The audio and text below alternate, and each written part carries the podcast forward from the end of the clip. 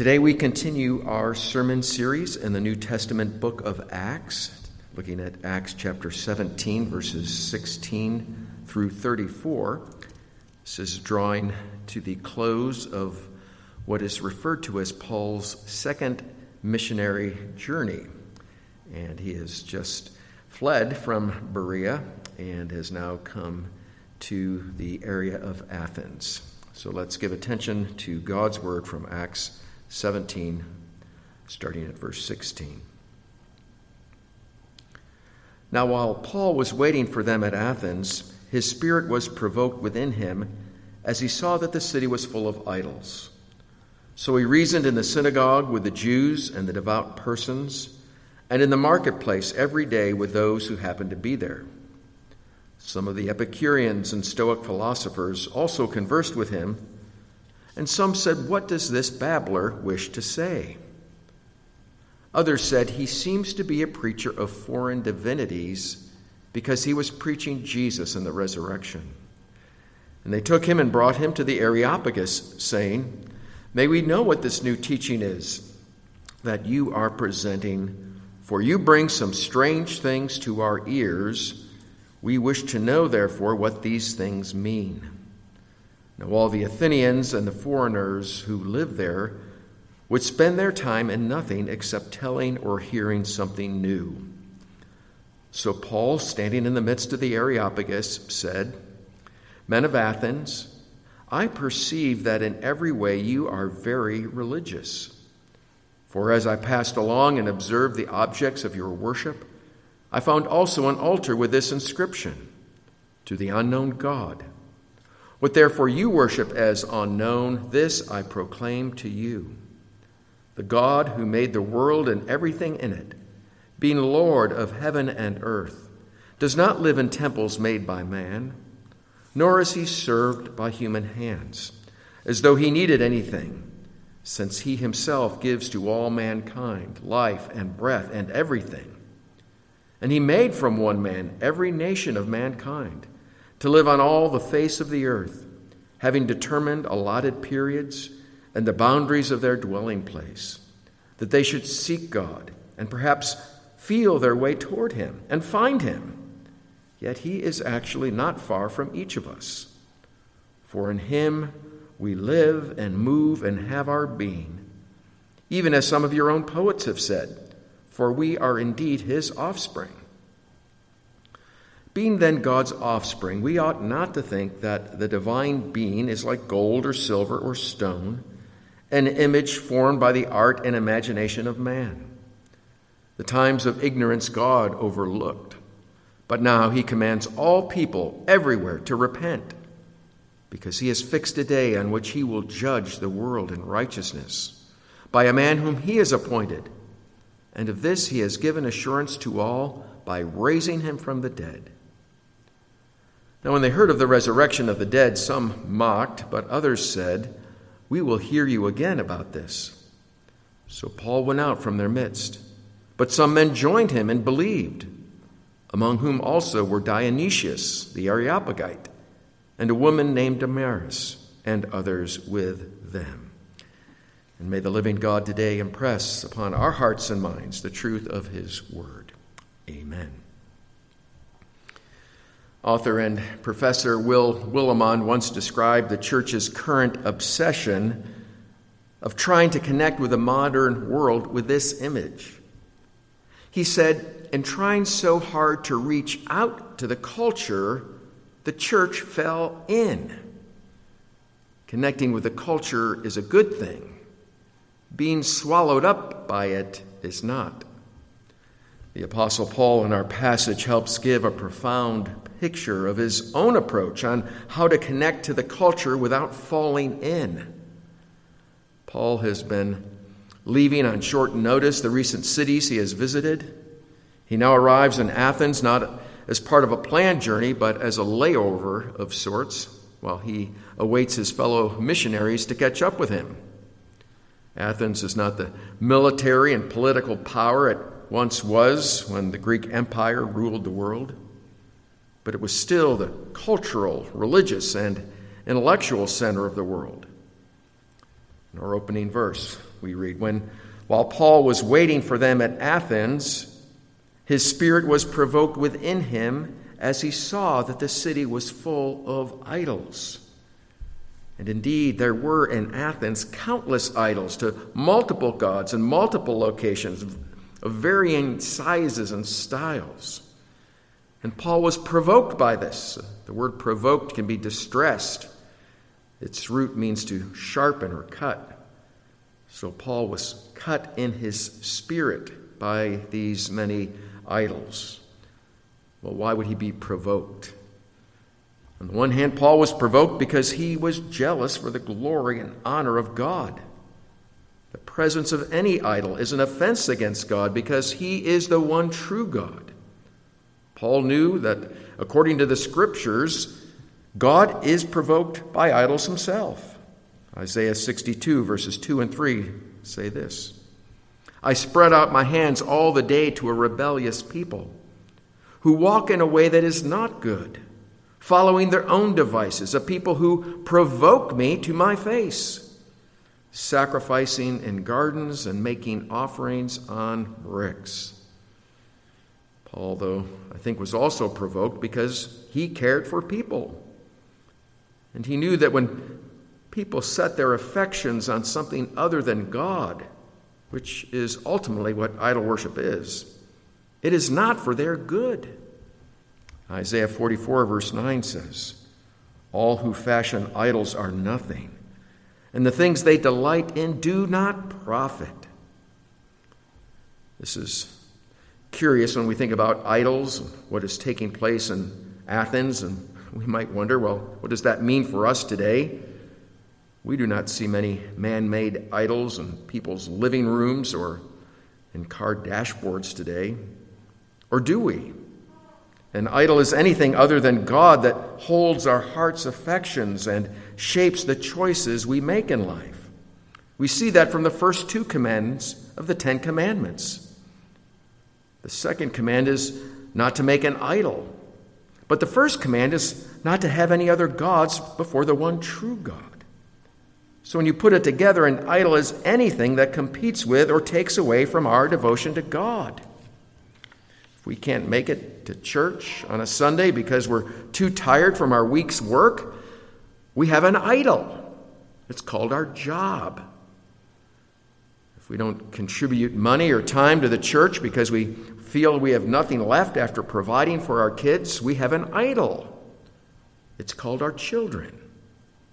If we do not share in fellowship or learning with other believers because we have other interests, we have an idol, whatever those other interests might be.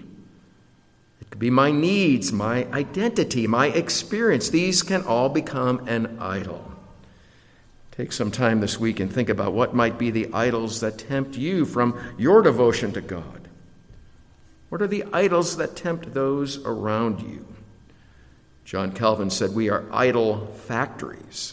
They are not only all around us, they are in us. And maybe those idols we do not see on a mantle in our living room or on our car dashboard are even more dangerous. We do not see them for what they are. Paul is zoned in, even consumed with a scene of idols because he sees them for what they are. In fact, that word saw, when Uh, the verse says Paul saw the idols, the word, uh, it's an unusual word, or at least not the common word for to see. It's, it's the word where we get the word theorize from or perceive. The woman at the well said to Jesus, "Sir, I perceive that you are a prophet." That's the same word here as to see. So Paul perceives the situation and he responds. Acts seventeen, verse seventeen.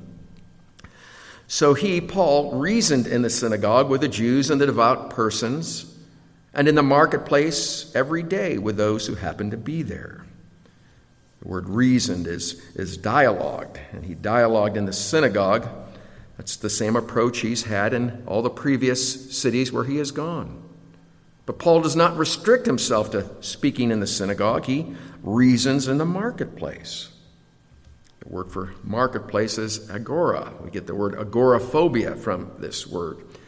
It's a place for every type of exchange and interaction with other people that you could imagine. Of course, there's that basic selling of produce and things like articles of clothing, household items. But this is also the place where teaching took place. Government business was conducted. News was announced. There, there weren't newspapers or radios to hear the news. Uh, there would be a herald who would share the news. And, of course, many discussions and debates took place at the marketplace. Paul joins in with the exchange of ideas. And this is the response, verse eighteen. Some of the Epicurean and Stoic philosophers also conversed with him. Some said, "What does this babbler wish to say?" Others said, "He seems to be a preacher of foreign divinities," because he was preaching Jesus and the resurrection. Epicureans were part of a philosophy that believed God existed, but that this God was not involved with the details of people's lives. He was just far removed. Epicureans thought the point of life was to have pleasure. Sounds kind of familiar, doesn't it? And then there were these Stoics, another philosophy. They, they too believed God existed, but their view was God was diffused and somehow present in a way in everything, and that it was most worthy and noble to rise above emotions, other human experiences. Even today, when we say someone is a Stoic, we refer to them as, as being strong and not having being swayed by emotions. The word babbler is interesting. It means uh, literally seed picker, like a bird in the marketplace pecking crumbs. This was probably not a positive description of Paul. The passage continues. They took Paul, brought him into the Areopagus, saying, "May we know what this new teaching is that you are presenting. For you bring some strange things to our ears, and we wish to know, therefore, what these things mean." The Areopagus would be a place in Athens where more concentrated debate and even examination took place. The Areopagus is a place, but it also refers to a council. Later we'll hear someone who was an Areopagite. That means he was part of the council. And Paul seems to be required to go if he's going to keep on speaking about Jesus. We see this by the phrases new teaching and strange things. There was not only a, a general interest in ideas, but there was a concern that what was taught in public was not disruptive to the community. There have been periods in history like this. It may strike us as strange today, but people were concerned about ideas like maybe today we would be concerned about a public health crisis. Bad ideas would take root, spread, and have broad, potentially deadly consequences. So here is Paul before the council in the Areopagus. Verses twenty-two and twenty-three, Paul, standing in the midst of the Areopagus, said, "Men of Athens, I perceive that in every way you are very religious. For as I passed along and observed the objects of your worship, I found also an altar with this inscription, 'To the unknown God.' What therefore you worship as unknown, this I proclaim to you." Paul went. Don't miss that. Paul went. He did not shy away from the exchange of ideas, even being examined. No, Paul, Paul didn't think faith was simply personal and internal. We might even expect Paul at this point to say, when he's being a little more challenged, to, to say something like, "Whoa, wait a minute.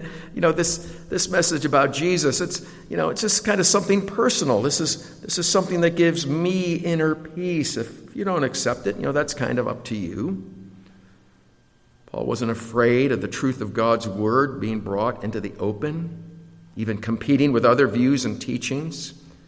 He wrote in Second Corinthians chapter ten, verses four and five, "The weapons of our warfare are not of the flesh, but have divine power to destroy strongholds. We destroy arguments and every lofty opinion raised against the knowledge of God, and take every thought captive to obey Christ."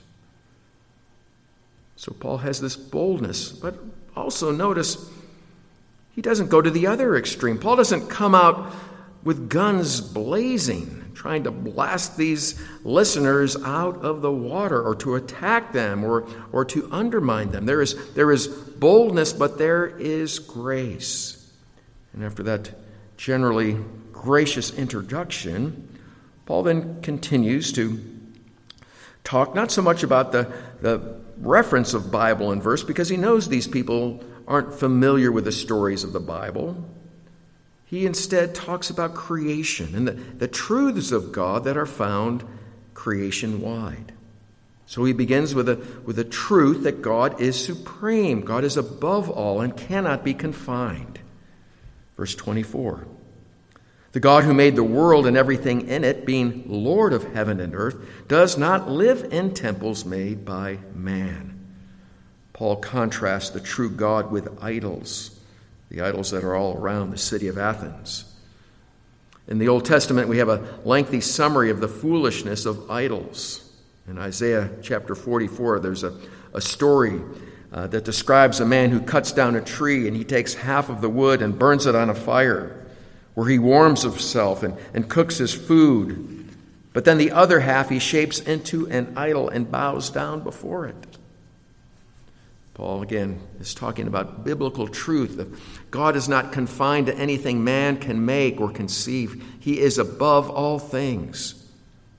And that leads to the next truth. God is self-sufficient. He does not need man. In verse twenty-five, Paul's talk continues. Nor is God served by human hands as though he needed anything, since he himself gives to all mankind life and breath and everything. God's glory is not increased by what we do or think. He's not more fulfilled if we respond to him. The persons of the Trinity, of Father, Son, and Holy Spirit, enjoy a perfect love. They've shared this love for all eternity, from the past and into the future. And it is for our good that we seek to know God and center our lives on him.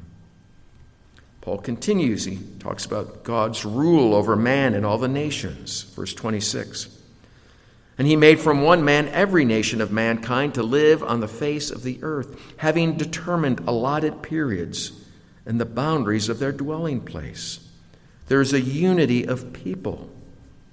And for the Greeks, that was striking. Greeks considered that everyone who wasn't Greek was a barbarian. But the common source of all humanity that flows from the truth of God's creating all people removes pride and the arrogance that any one group can have towards others. Again, this contrast with idols. Idols divide, and, and they cannot break down the walls that divide. In fact, they increase the, the walls. Idols in history were associated with different nations and different occupations, things that divide people. The Roman Empire came up with a very wise and actually inexpensive way to control those that they conquered. In previous empires, those that had been conquered would be taken away into the, the land of the conquering nation. Well, this was labor-intensive. This was expensive. The Romans had a better plan. They let people stay where they were. Those that they conquered could even continue to worship their God. They just added one clarification. They had to give devotion to the gods of Rome, including the emperor, and they had to respect other nations' gods, the gods of other people. So what happened, since each nation had its own god, the Romans knew it would be hard for a group of nations to join together and rise up against Rome. You see what's going on, what they understood? The principle that idols of false gods divide people. But it is the worship and the service of the true God that unites people. Idols of false gods divide. The God of the Bible unites. Paul then goes on to say that this God is approachable, even personal. Verse twenty-seven. That they should seek God and perhaps feel their way toward him and find him. Yet he is actually not far from each one of us, Feeling their way toward God is literally groping. It's like a person in the dark struggling to find what he knows is there. The multitude of idols is a demonstration of this groping. Now, again, Paul could have condemned them directly for this foolishness. But he highlights a potential positive side. He's speaking boldly and graciously.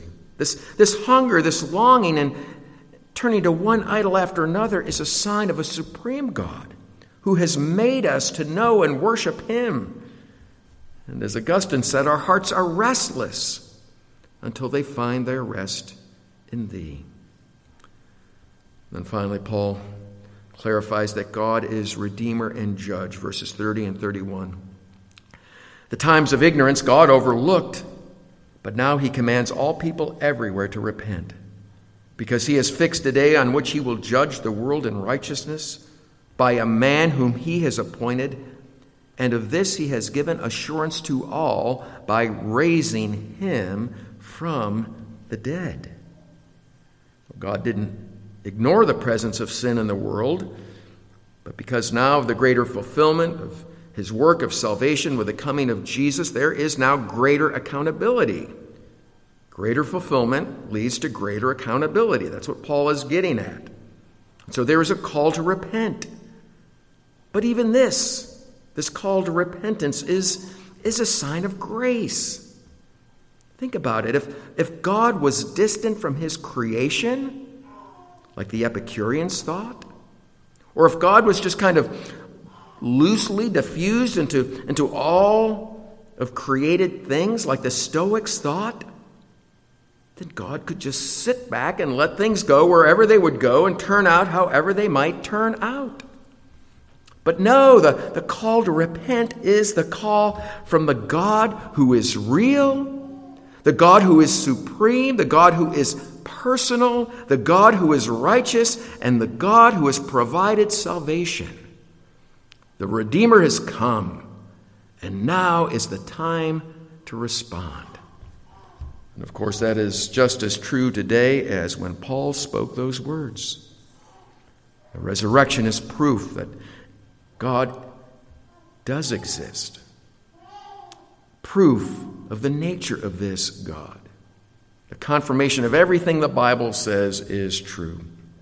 And notice, the one who is the judge is the one who was raised from the dead, which means that this judge suffered death. And the one who judges is the one who has entered the same world as all people. The one who judges has endured the trials and the challenges of life. This is the Lord Jesus who came into the world, and now he lives and is the focus of life. Well, given their view of God and life, it's not a surprise. The idea of a resurrection was difficult for the council. We hear what happens next, verses thirty-two to thirty-four. Now when they heard of the resurrection of the dead, some mocked, but others said, "We will hear you again about this." So Paul went out from their midst, but some men joined him and believed, among whom also were Dionysius the Areopagite, and a woman named Damaris, and others with them. It may not seem like much, not like the day of Pentecost where thousands were converted in a single sermon, but the seed picker Paul, who gathered and sowed what seemed like such small things, sowed the seed that brings life, and it would lead to a great harvest. Dionysius will become the bishop of Athens, and he will lead a thriving church. Thousands of years later today, there are still roads in the city of Athens that bear his name. And many will believe. Praise God. And many will also follow the model Paul gave of engaging the culture, the ideas, the philosophies of the world with this grace and boldness.